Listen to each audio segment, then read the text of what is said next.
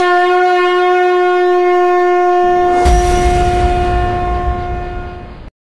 are listening to the Agastya R.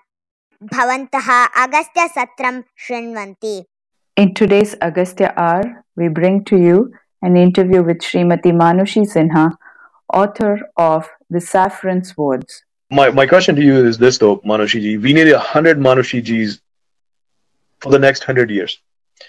Uh, how do we create institutional mechanisms to fund them and support them? Right? Like, for example, there's one Manoshi fighting this battle. There's a hundred communist historians that are sitting in all kinds of prestigious universities, both in India and abroad, who are being funded by the establishment today, who, whose narrative is still basically taught in our schools. So, how do we create next hundred Manoshis?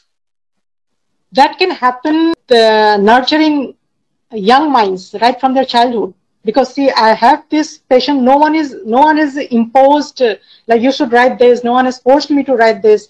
It has happened from within, and it has happened from within because I, I got nurtured this way from my Mm-hmm. parents. My father, like since my childhood, he kept narrating these stories of valor, and that's how all of the stories were uh, like uh, were ingrained in my mind. So then I thought like I should write further. So uh, again, we can uh, nurture this uh, a group of students Right. and instill in them the passion. We can uh, start with story writing, storytelling workshops, and then then involving involving them to write. And we can select. Uh, suppose we conduct a story writing and sto- first a storytelling workshop, and then a story writing workshop, uh, narrating one story of valor, and then we can check the creativity, how they put uh, those stories into words. So whether it is uh, in vernacular language, be it any language, any regional language, or in English. So whoever is able to present it well in writing, he or she should be selected and should be further trained. Right. Okay. No, I, I think that's great. You're hitting on two topics, and again, unfortunately, we we're running short of time. Maybe we'll keep, if you're okay with it, maybe we'll continue this past one hour. Maybe we'll go over another 15, 20 minutes if that's okay with you, uh, because there's a lot of ground still to cover, and you're hitting upon two topics that are very close to my heart. Uh, number one is education. Uh, I get your point about writing workshops and everything else, but just put it in context. For example, the CBSE board produces textbooks that are used by I don't know, one crore, two crore children across the country every year.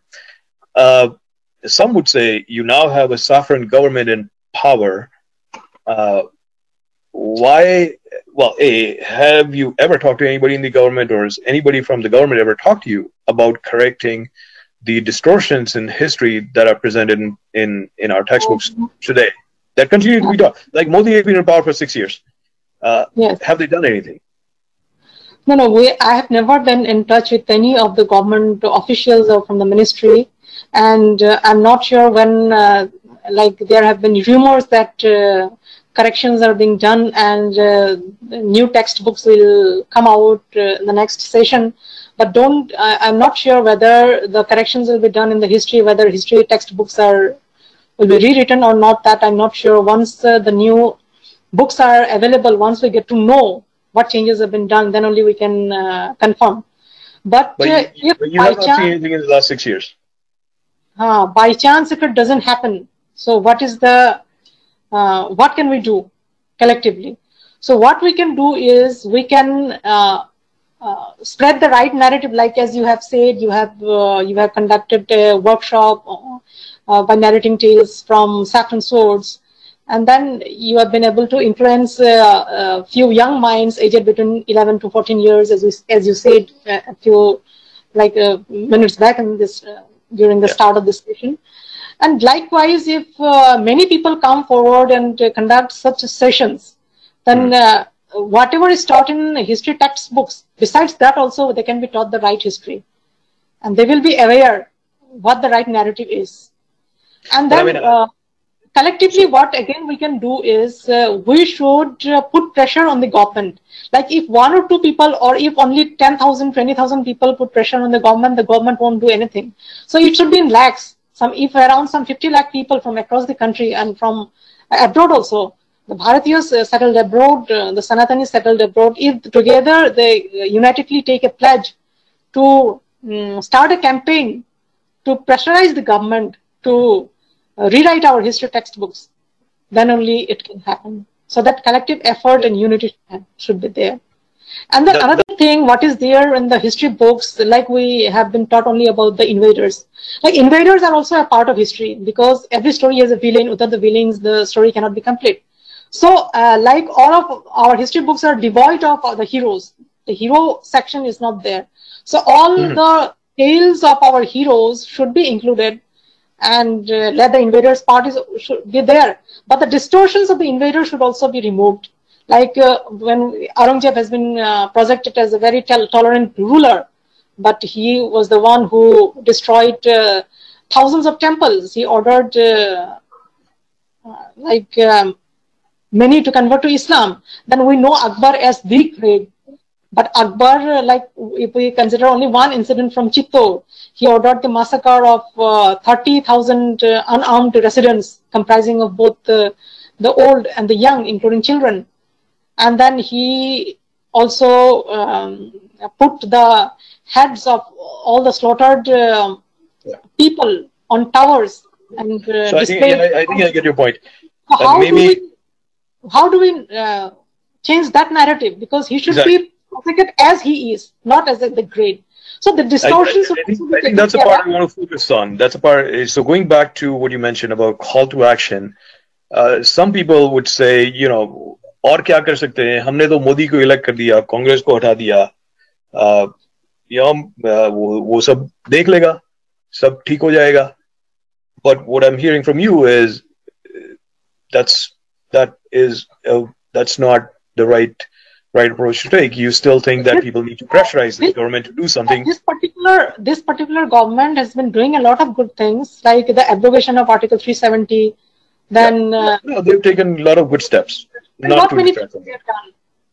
Like uh, the the uh, the Ram Janmabhoomi case has, had been pending for so many hundreds. Yeah. Uh, it, during the British period, only the yeah. uh, problem started. So uh, the problem also got solved.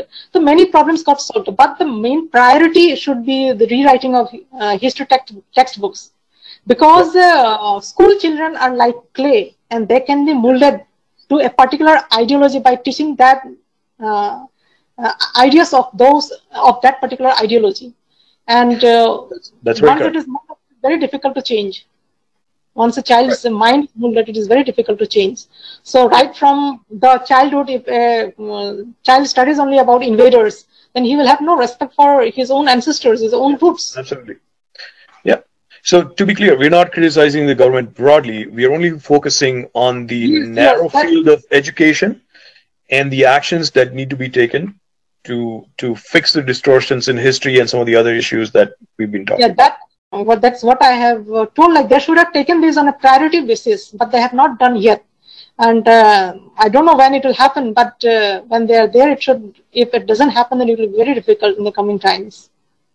Right.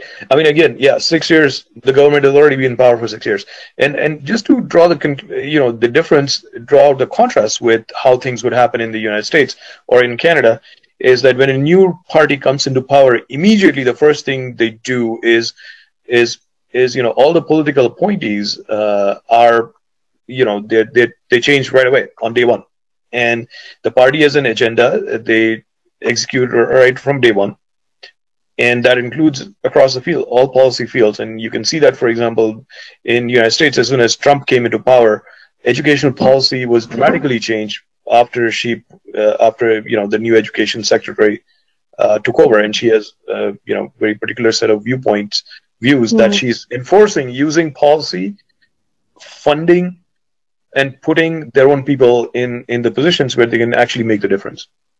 Mm-hmm. Right. Sorry. Uh, so this actually brings me to another very important point, which is, uh, you know, uh, the importance of temples in education. Maybe we can speak to a little bit about that. Uh, I know you you you've done a lot of work on temples, but can you particularly talk about you know the connection between universities and education? Yeah uh, temples were the center of educational activities and many uh, more cultural and cultural and social activities during uh, ancient and medieval period and during even during pre-colonial times. So there is a book called uh, uh, The Beautiful Tree by Dharampal. This book has actual data records of uh, the temples across the country where uh, that served as educational centers. So, according to this book, uh, there's around 64 uh, percent of the students comprised of the from the Sudra Varna. Today we have uh, so many uh, conflicts, and caste conflict uh, is a burning problem. Caste divisions and caste conflict is a burning problem.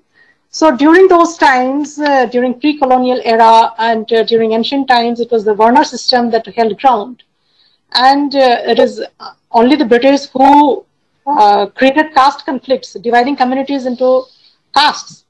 So according to Dharampal's book, The Beautiful Tree, uh, 63 to 64, uh, 64 to 65 percent of the students in primary level education were Shudras, and the rest of the Varnas comprised the other part. But after the British saw, they saw that uh, that India's backbone uh, are the temples. They started creating divisions. When we speak about ancient educational centers, all of almost 99% of our uh, educational uh, centers, universities were temple universities. So we have Sardapit University in Kashmir, we have Pushpagiri University, we have uh, Sompura University, we have Nalanda University, we have Taxila University, we have Kantha Salur University the south. So there, all of these universities have been temple universities. So temples have always been a part and parcel of our education system. So when we speak about temples, I'll just narrate in short about one incident uh, uh, that we, uh, I and Yogaditya Singh Rawal came across. Like we visited a three-story Gurukul that existed around the 11th century. So this Gurukul has uh, the the upper floors are for the acharyas, the lowest floor, the ground floor is uh, reserved for the students, and the teaching happened, the imparting of education happened in the courtyard area. And also when they, uh, they were when during, during bad weather conditions, the imparting of education happened indoors in the Gurukul itself. So this Gurukul was established by a Rishi Purandara, a Shaivite, mm-hmm. uh, under the patronage of the, the local ruler. And then there are many uh, rulers over time that donated villages for the maintenance of that Gurukul. That Gurukul has a has a Shiva temple in its premise. So in order to run the Gurukul, because students were taught for free, so in order to run the Gurukul, in order to maintain the temple, and then in order to uh, get uh, like there used to be pilgrims also who travel from one place to another and uh, they used to rest for the night or for one or two days in the gurukul. So the, the rulers they what they did they donated villages. The revenue collected from the villages were used to run the temples the gurukul. So that uh, have been the that has been the case with many more uh, gurukuls and uh, temples that were centers of education and uh, the British destroyed uh, this very backbone of our educational system. Yeah, I, I I love the I, I love that you mentioned Dharampal's book, The Beautiful Tree. That's been one of the books that inspired us to start Agastya Gurukulam. So thank you for mentioning that. Announcing the Agastya Quiz Contest. Test your knowledge of everything about Bharata. Bharatiya history, geography, culture, arts, traditional knowledge systems, itihasas and Puranas as teams of school children battle it out for the championship. Win special audience prizes. Alternate Saturdays at 1 pm Eastern Time on Radio Nyra. Participation is open to school children from all educational, cultural, and other organizations that promote Bharatiya Parampara. Are you interested in having a team from your organization participate or interested in sponsoring prizes? Contact us at info at radionyra.com.